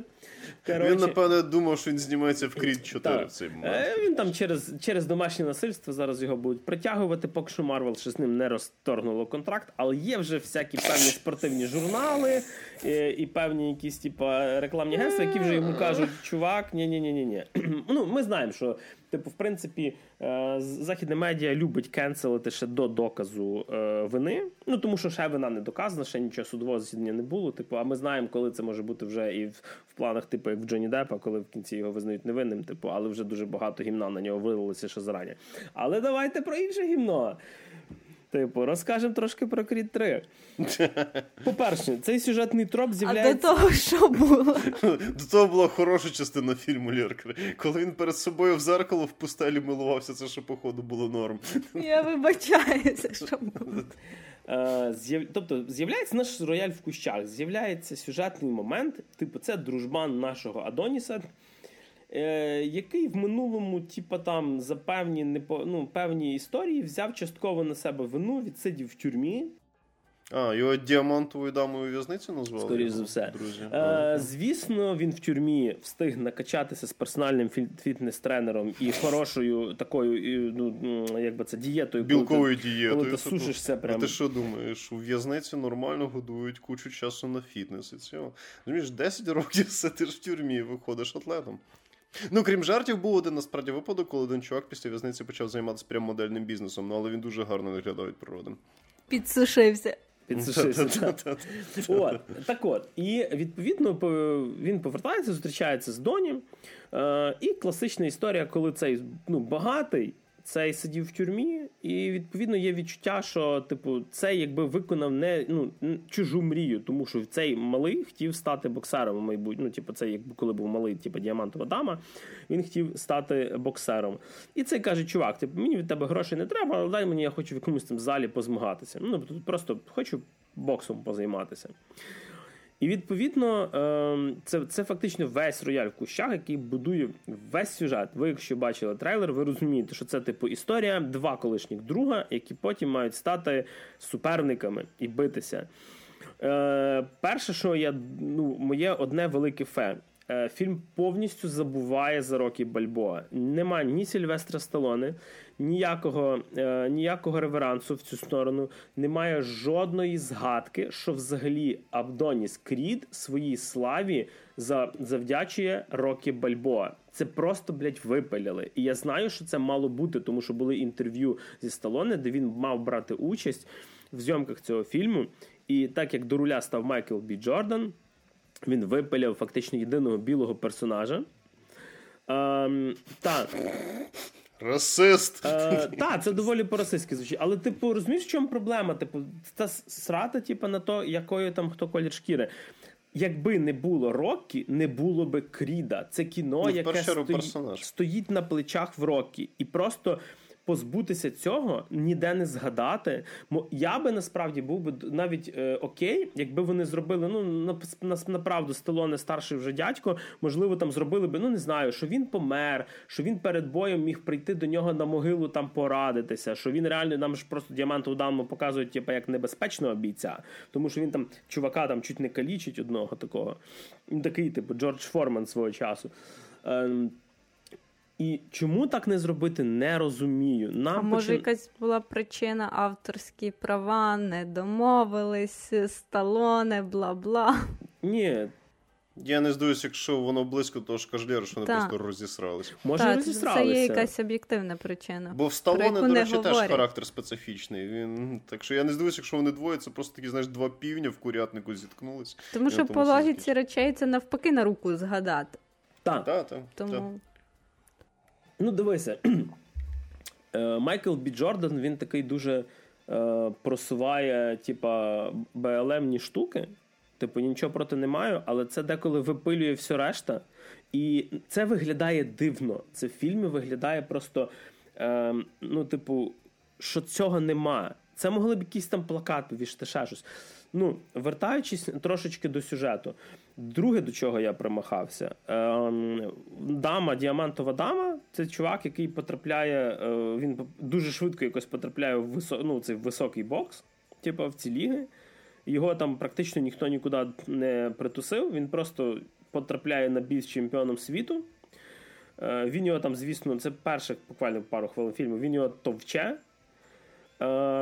І це дуже дивно, тому що це персонаж, який сидів в тюрмі, він сильний, окей. Але як би там не було, техніка, типа, поточного чемпіона важковика світу, якого там, типа, все перемоги, там один-два програші, його би мали би просто знищити. І сама мотивація Донні, того ж Адоніса Кріда, вернутися до боїв дуже дивна. Я спочатку подумав, можливо... Доказати, що він крутий. Так ні, так розумієш, там там є сюжетні моменти, коли я думав, okay. що це буде шантаж. Типа там є тема, де можна було б його шантажувати, типу, го битися, бо я там щось розкажу.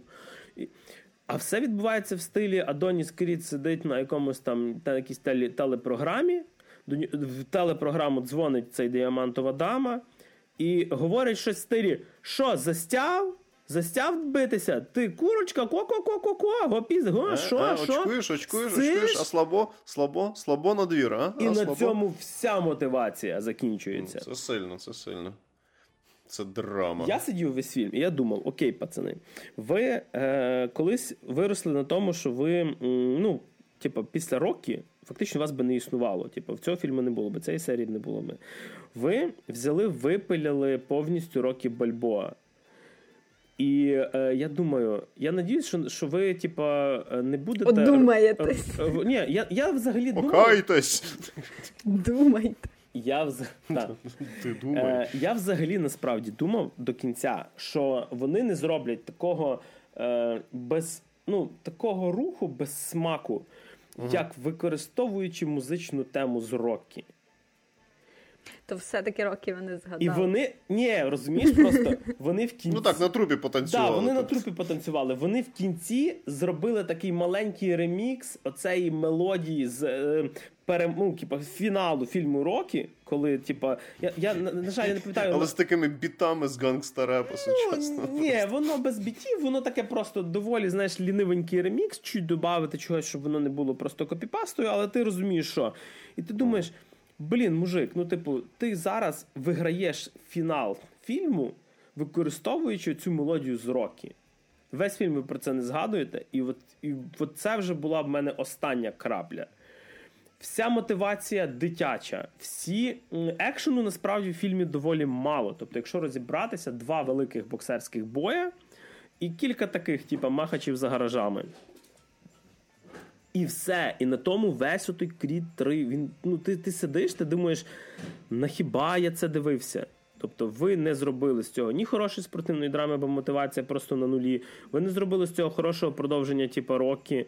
Е, ви не зробили з цього якогось такого закінчення, бо це аля закінчення трилогії, бла бла бла, типу, і закінчення всієї франшизи. Да. Не хотів би я, щоб ця людина ще один такий фільм зняла. Для чого це? Так, і е, ще одне. Це той випадок, коли актор е, не знає, як бути режисером. Типу.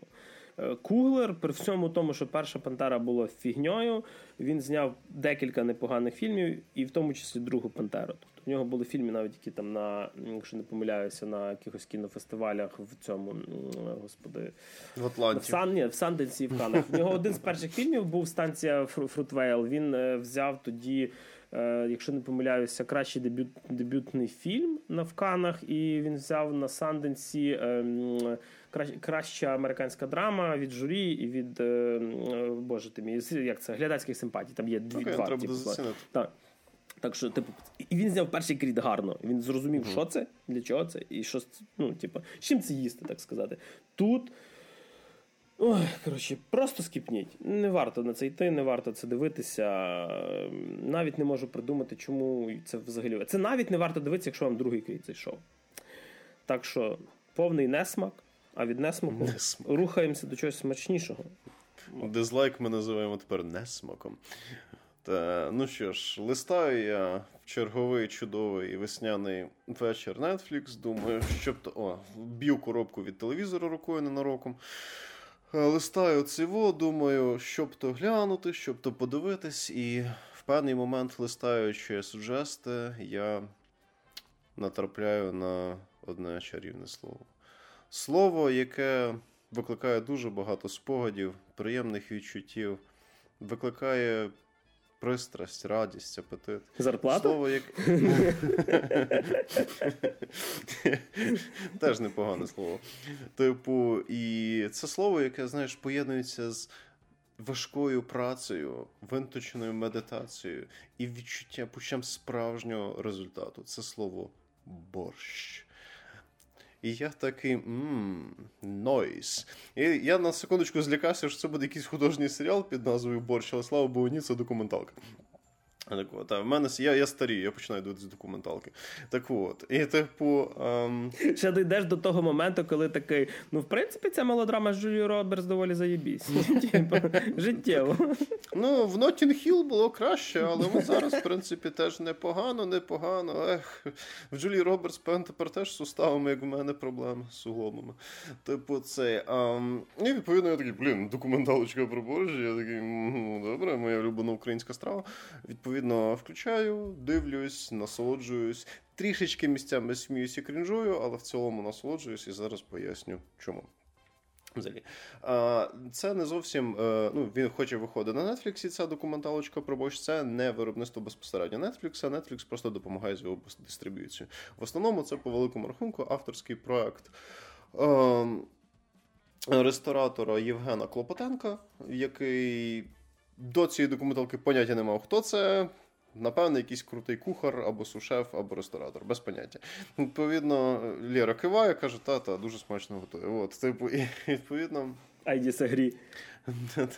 Відповідно, він проект полягає в тому, що він вирішив, як би це сказати, це от легендарне слово увіковічнити і розповісти про те, як борщ роблять, їдять, з чим асоціюють, чому і хто е, в самих різних регіонах нашої країни.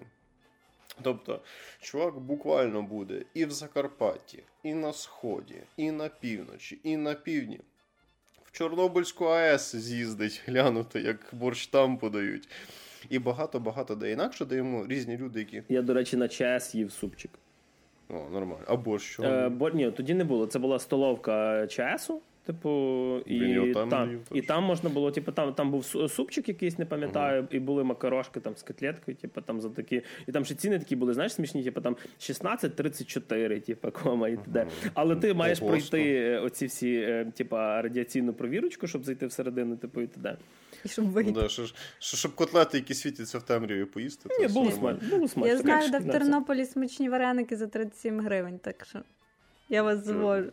Окей, окей, дякую. Кому дякую. цікаво, пишіть в коменти в коменти на ютубчику. Це звучить спокусливо. І відповідно, а, відповідно, доволі а, колоритненько так вийшло, тому що він буквально йде там до якогось дітка на Закарпатщині, який з такою бородою в таких старих штанях, чоботах, в такому джакетику, шляпі ходить і каже: От ми борщ. Ну, по-перше, з мене багато хто угорав що я не додаю капусту в борщ і даю цей болгарський перець замісний. Так от, якщо хтось з цих людей слухає цей подкаст на Закарпатті, туди, блядь, додають болгарський перець, тому ніхуй було пиздіти на мій рецепт, шановні. Я думаю, хто знає, той Закарпатець душі. Та-та, я просто гуцул в душі. А то мені всі кажуть, якого хуя Ні, ні, Гуцули це не Закарпатті, не цей. Гуцули не Закарпатті, добре буду знати. Ну, пробачте, погано розібрався в географії. Ви зараз напишуть тут. Та мені не таке, напевно, напишуть. А тут такі, а чому в тебе болгарський перець в борщі? Це ненормально. А чому в тебе на курці, а не на свинині, а не на телятині? Я такі, тому що пішли нахуй очі. Я думаю, це має бути в сцені після титру, після цього фільму. Типу. Я сиджу такий Макс такий просто плює на всіх, типу, кислотою. Пішли в сраку всі, хто критикували мій борщ. Ну як, вони його критикують, як правило, поки я про нього розповідаю, коли вони поки їдять всі критики. То поки живі, то, то після мого борща не всі не всі нині живущі дожили. Типу, а, І за цим було доволі цікаво, коли дивиться. Він такий, типу, він розказує, як він робить цей борщ, він буквально показує він там десь на якомусь вогнищі, кидає ці овочі, по суті, їх отак от тушкує, а вже потім заливає. І цей ресторан він такий, а, то воно от робиться отак. Тому що він взяв цю установку, що традиційний борщ це в нас там. Бульйончик, бурячок, морковочка, ще щось там, морквиночка, ще щось там, п'яте таке, цибулечка, порізне все. І відповідно е, само собою в багатьох середньостатичних українців десь от є якесь таке, ніби традиційне уявлення, що Так. собою цей борщ Ще квасоля, картопля, м'ясо. Плюс. Так, але відповідно. Оскільки він їздить по всім цим різним регіонам, він, як і пересічний українець, по суті, виконуючи роль цього пересічного українця, бачиш таке, а, то борщ можна ще і так готувати, а, ще і так.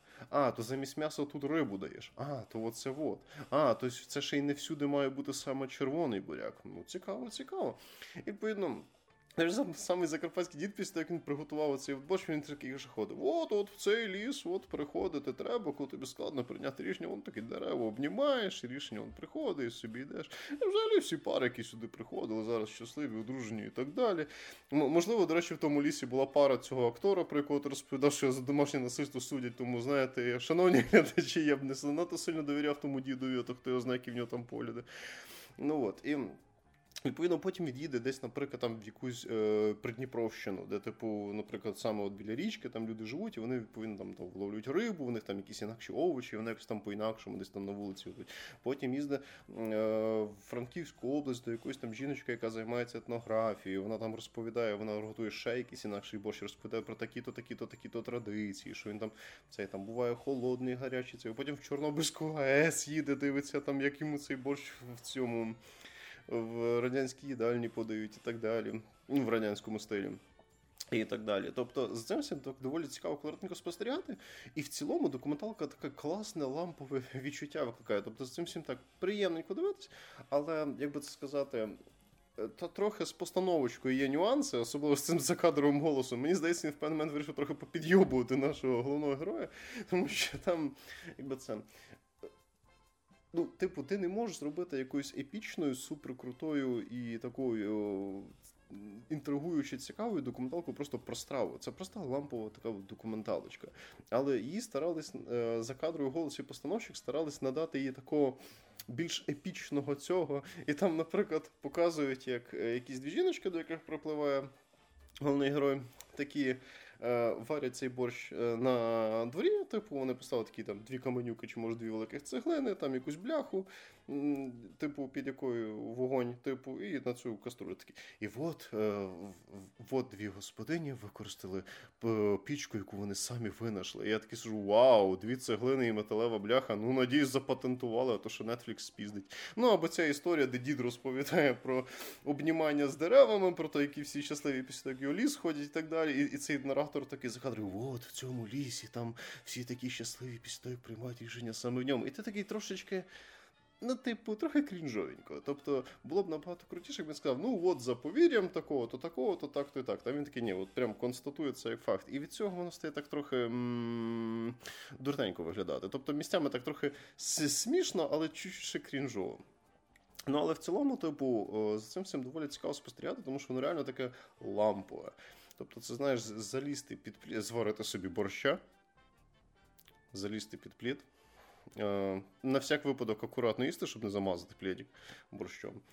Собі просто отак от чилити, лежати і дивитися, як цей ресторатор їздить по різним цим регіонам, де він зі всіма ними спілкується. Там, до речі, практично всі ці е, люди, які там тусять в цьому документальному фільмі, вони дуже колоритні. Там і всі ці гуцули, етнографістки, якісь прості ребята, які живуть біля Дніпра, військовослужбовці, працівники франківських, львівських ресторацій. Вони там всі ще розповідають про свої біографії, хто чому, як його робить. Тобто це така приємна лампова документалочка, але з трішечки крінжовими закадровими коментарями. І в принципі мені особисто дико сподобалось. Тобто, перша моя улюблена страва, після якої аж захотілося зварити борща. І знати, що тепер болгарський перець в борщі це нормально, придурки. Так от, типу, я, я просто передаю певним людям, кому Привіт. треба, той знає. Та, та, привіт, придурок. Що, що думаю, я не правий, та? Типу, це. Та, і капусту можна. Та, і, ка- і капусту можна не додавати, якщо ти був не в курсі мудак. Так от, типу, і відповідно, я просто капусту в борщі не люблю. І відповідно. З цим всім класно це. Ти собі рецептів доволі прикольних надивився. Ну, ясне діло, що там місцями ти охренюєш то, як деякі з них готують, там місцями грубими шматками все ріжеться і так далі. Але це вже деталі. І мені сподобалось. Тобто я особисто його. Е- але от на рахунок рекомендувати чи не рекомендувати, отут є нюанс. Я не знаю, що в принципі це українська документалка про українську страву, пов'язана з українськими традиціями, яка насправді середньостатичному українцю може нафіг не впертись.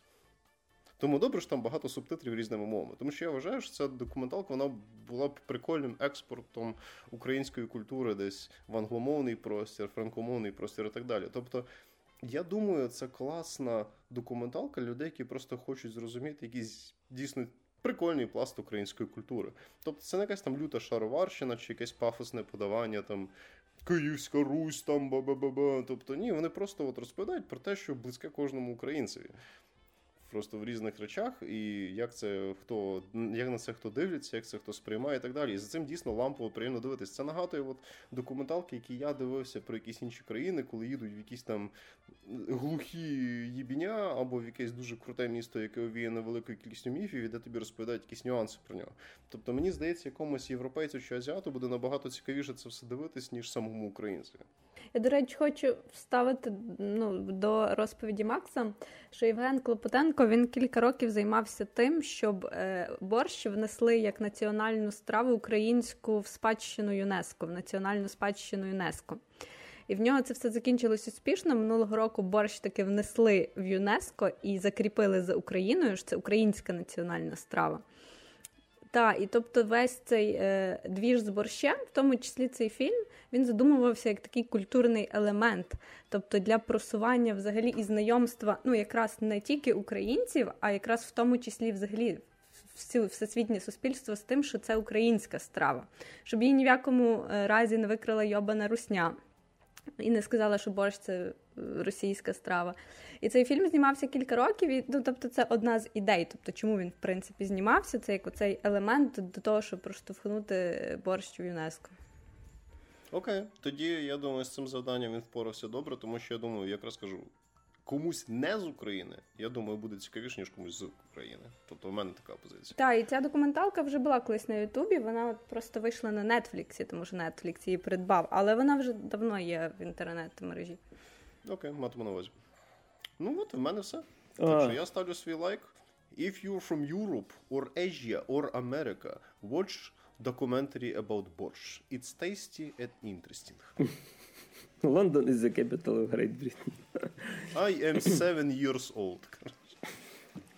І на десерт, як би це дивно не звучало, е, в мене є ще один фільм італійського режисера Лукі Гаудіньо, е, якого ви могли напевно чути, скоріш за все, по фільмі Call Me By Your Name назви мене своїм ім'ям.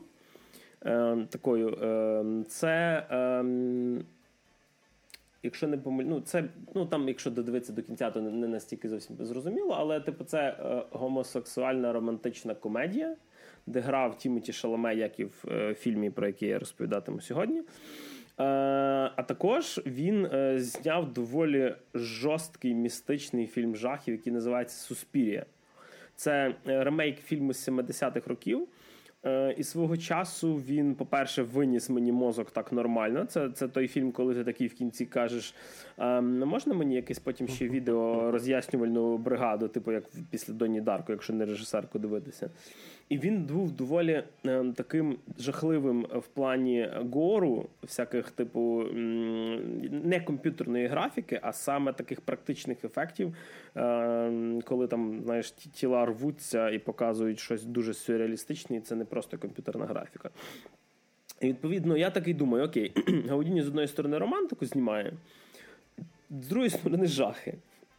Е, І тут я б сказав би, що це був е, це вистріл два з двох зразу. Е, Тому що фільм, е, який е, називається в нас цілком та повністю в оригіналі Bones and All, розповідає нам історію про е, дівчинку, яку звати Марен. Її грає Тейлор Рассел. Ви могли її бачити в дилогії Смертельний лабіринт, яка в оригіналі Escape Room. Про такі, типу, типу, пила на мінімалках така собі. Е, І відповідно е, ця дівчинка живе тільки з батьком, е, мати не живе з ними, батько про це дуже багато не розказує. І, шановні слухачі, я зразу скажу одну річ: я проспойлерю сюжетний момент в перших п'яти хвилинах, тому що насправді буде дуже важко не розповісти про, про це. І просто як оце Нео в матриці тікати від вистрілів, тікати від спойлерів. Так. Тому що сама причина цього всього, вона якраз в перших п'яти хвилинах фільму, і далі ви все собі розумієте нормально. Відповідно, історія розповідає про е, нашу Марен, е, яка в певний момент м- розходиться зі своїм батьком, тому що він не може вже е, виховувати її. Вони дуже часто переїжджають через певну таку особливість дівчинки Марен. Е, яку ви бачите в цих перших п'яти хвилинах фільму, коли подруга її кличе на якусь вечірочку, е, вони собі сидять, такі дівчачі розмови, якісь такі починають якісь маленькі якісь романтичні зв'язки з подругою, яка її запросила. І коли починається такий маленький петінг і всякі поцілуйчики, Марен, замість того, щоб не знаю, поцілувати пальчик цієї подруги, просто хером відгризає його разом зі шкірою і ну, і починає її потрошку їсти. Відповідно, вся в крові, налякавшись, що їх багато зараз виключить мінтів, тікає до себе додому. Е- І тато каже, що ти що знов цю штуку зробила? І ми починаємо розуміти в цих перших п'яти хвилинах фільму, що Морен канібалка. Ага, нормально. І Тут це, тут е, людей, які таким займаються, називають поїдачі. І, відповідно, е, вони переїжджають в інше місто. Батько, лишаючи записку, ну не записку, лишаючи аудіокасету, бо це десь такі аля 90-ті роки, е, каже, що подруга, от тобі гроші, от твоє свідоцтво про народження, я вже не можу так жити. Типу, я не можу постійно типу, переховуватися від поліції, переховуватися від інших людей. Типу, ми не можемо ніде осісти, ми не можемо ніде нормально собі типу, там життя почати. Е, Типу, і каже їй: от, все, пока, розходимося. Ну, вона, задумуючись, що треба якось щось робити. Роботи в неї немає, тому що вона ще фактично там 17 років, якщо не помиляюся. Е, хоча там часто ну, ця фраза про вік, можливо, і брехнею є, тобто там не завжди зрозуміло, наскільки це правда. Вона задумується такою історією, що е, потрібно е, знайти свою матір. Тому що якщо батько від неї відмовився, можливо, вона знайде свою матір. відповідно, вона по всяких там довідниках типу, шукає ім'я і вирішує поїхати за всі гроші, які в неї є, на іншу частину країни і е, почати якісь пошуки цієї матері. Під час своєї подорожі вона починає розуміти, що вона не одна така. І що люди, які їдять інших людей, ці ж самі поїдачі, вони є, вони. Е, їх не так вже й мало. І між ними з'являється якийсь такий підсвідомий зв'язок. Їх дуже часто тягне одне до одного, от таких людей, які не такі, як всі. І в певний момент вона зустрічає е, персонажа Лі, якого грає той же ж Тімоті Шаламе, що в Call Me By Your Name, розуміючи, що він теж поїдач. І він така собі добра душа, Е, з одної сторони, з другої сторони, через те, що вона йому сподобалася, пропонує завести її до мами, бо в нього є машина. Він їде в ту сторону, десь до своєї сім'ї, до своєї сестри. Е, ну і просто починається така собі романтична комедія про двох таких, е, ну, таке таке buddy movie, коли подорожують з точки А в точку Б, смія, сміються, розмовляють. Як прості такі, знаєш, підлітки, вже трошки повнолітні, можна сказати, навіть з'являється якась така закоханість в них, не, не в міру і на тому, що на спільних інтересах. І тобі показують всю цю романтику як просте романтичне кіно. Вони їдуть, вони десь сваряться, десь жартують, десь вони там якесь кіно дивляться, ще щось, в якомусь трейлерному парку ночують. Але ти постійно розумієш, що окей, це все романтично і класно, але ці ребята їдять людей. Е, певний час вони будуть зустрічати багатьох різних персонажів, е, які теж будуть розповідати про е, те, який в них experience з канібалізмом. І один з героїв, якщо не помиляюся, Джейк, його звати, він розповість, от звідки назва фільму, чому е, чи ви з'їдали типу людину всю. Тобто не просто м'яско, а повністю з кістками зі всім всім всім через то Bones and All, цілком і повністю. І тут ем, сам Гаудіньо якраз ці моменти канібалізму показує доволі жорстко. Воно все дуже натуралістично знято. Це не знято. Коли в фільмах показують монстра, який їсть людей, коли це якась тварючка, яка напала і починає все гризти, і ти розумієш, окей, ребятки, так, тут тут комп'ютерна графіка. Е, тут місцями оці всі укуси, відтягування шкіри, кров і т.д. показано дуже е, ну, відразливо. Це насправді один з найнекомфортніших фільмів цього року, який я е, ну, типу, не міг не, не міг перестати дивитися. Тобто воно настільки некомфортно, але очі від цього всього не відірвати. Це дуже дивна зйомка. Щось подібне було в суспірії. Там теж часто показували такі огидні моменти. Е, але ти все одно це додивлявся. Отут ем, Гаудіньо цього теж досяг, що це е, відра... ну, тобто, це в тебе викликає відразу, тому що мені здається, що ну, канібалізм це одне з такого найжахливішого, що ти взагалі можеш собі уявити. Але тобі на фоні якось показують цих поїдачів, що в них якась є, знаєш, своя там філософія, культура і т.д. Тобі показують цю романтику. Там дуже часто звучить фраза, тому що, наприклад, якщо є певні поїдачі, яким це прям подобається. Дехто це робить е, ну просто бо потрібно, тому що вони, якщо не будуть цього робити, вони просто з розуму зійдуть. Тобто, якщо вони не будуть їсти людей. Ем, Дехто з них е, знаходить людей, які вже там при смерті, типу, і так цим займається. Саме цікаве, що вони їх не вбивають практично зразу. Тобто, тому що тут, е, напевно, суть як з теплою стравою їсти, коли тепле. І там це теж показують доволі жорстко, коли вони якусь цим жіночку починають гризти вона ще дихає. Типа, і суть не в тому, щоб вона вмерла, а потім з'їсти. Тобто автор фільму він не старається знаєш, займатися такою самоцензурою чи якимось ухованням незручними. Тобто він прям по повній відривається так. в плані відображення всієї цієї жесті. Окей, це звучить цікаво.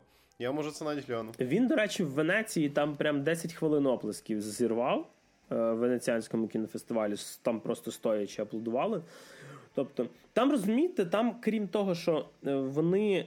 Е, чим довше вони часу з собою проводять, тим більше розвивається оця вся їхня історія з канібалізмом, і тим більше їхня ця любов розвивається. Тому що тут нікуди не подівається романтична лінія. І тут така собі, знаєш, е, типа, ну, можливо, це більше така класична історія про підлітків, які намагаються себе знайти. І крім того, вони не такі, як всі, така собі алюзія на, можливо, якісь інакші субкультури, на ще щось. Але вони чим більше вони виростають, тим більше вони хочуть стати ну, на, на кшталт того, що диктує суспільство, нормальними. Е, тобто там навіть ем, є момент, коли там хтось з них хоче ну, типу, говорить про те, що вони хочуть влаштуватися на роботу, е, жити як нормальні люди. Типу, там навіть фраза є, звучить: е, типу, давай хоча б побудемо людьми, хоча б якийсь час. Типу. І, ем, скажімо, весь фільм він про те, що. Ем, Оця вся канібалістична історія, вона, напевно, що ну, вона, як на мою думку, зроблена не для того, щоб тобі просто жесть якось показати. Тобто це не калі... не канібалізм для канібалізму. Це такі, знаєш, пошуки себе, пошуки якихось е... однодумців, коли ти себе вважаєш кимось просто ну, не таким, як всі. Е, І це може бути, знаєш, від чогось банального, типу, там не знаю, хлопчина живе в селі, і він там вважає, що він там емо чи гот, чи якісь там були субкультури, і навколо нього всі ходять до церкви, знаєш, і він виглядає якимось не таким, як всі, а потім поступає десь кудись, не знаю, в Київський університет, там людей стає більше, він знаходить а Там їдять людей. Я думаю, це ж не Поплавського. Ну, а хто знає, може це якраз найстрашніший університет. До речі, я ще таке скажу: ну, для глядачів, ем, які його дивилися, е, напишіть про це в коментах. В мене в кінці було таке відчуття, тобто я. Ем, кінцівка для мене була передбачувана, але я не буду, звісно, її спойлерити логічно. Але в мене таке було відчуття, що це той варіант кінцівки, е, де по-іншому цей фільм не можна було б закінчити. Тобто, він саме, тобто, ти розумієш, що це очікувано для тебе, як для глядача, але інакше бути не могло. Я не буду казати, що, звісно, але от саме про це. Саме так фільм і мусив закінчитися. Знятий, до речі, фільм доволі е, просто. Я не можу сказати, що тут є якісь візуальні суперкласні ефекти. Він місцями навіть ці їхні поїздки такі мені е, е, ну, нагадують якусь псевдодокументалістику, тому що тут ну, прості плани, прості міста. Е, Ем, і Гаудіньо він знятий не так, як його попередні фільми. Тобто він зробив таку суміш, тому що він настільки красивий, романтизований, типу, і весь такий літній, як Call Me By Your Name, і це не така, типу, темна сюрреалістична жесть, як Суспірія. Це щось таке вбалансовано в цьому. Е, І, до речі, в першій половині фільму мені дуже важко було зрозуміти типу, часовий відрізок. Е, допоки не почали показувати вже якось якісь технології. Тобто, коли тобі показують більше домашні телефони, ніж мобільні, ти такі розумієш, окей, ребятка, це 90-ті. Мені ж дуже подобається, що зачепити цю штуку, не такі, всі шукають собі подібних. Типу, в медіакультурі ж прийнято подавати, що Аля не такий, як всі, це полюбе хтось хороший, якої не розуміють. А тут ми все-таки говоримо про канібалів, які так. жруть людей. І тут цікавий момент, що те, що ти не такий, як всі, не завжди означає, що ти гірший за інших, але це не завжди означає, що ти кращий за інших.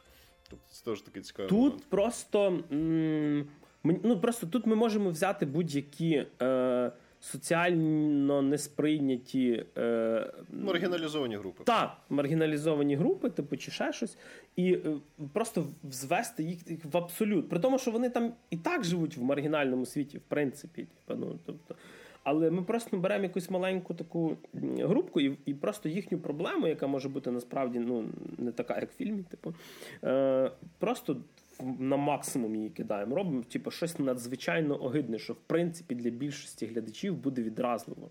Типу, і показуємо це так, як в суспірії. Тобто, кожен раз, коли вони там їдять людей, а доволі цього багато, насправді це не якась там одна-дві сценки. Е, це прям жорстко показано. Типу. І е, чесно, в підсумку для перегляду рекомендую, але наголошую, ця штука, яку не дивитися з дітьми.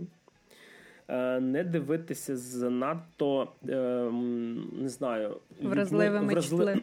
чутливими людьми. Тому що, якщо тут, звісно, бачите тільки канібалізм, ну тоді ви це можете сприйняти як якийсь м, доволі, можливо, навіть такий скучненький фільм жахів. А немає відчуття, що це якась межа, за яку не можна переходити. Ну, це момент з канібалізмом.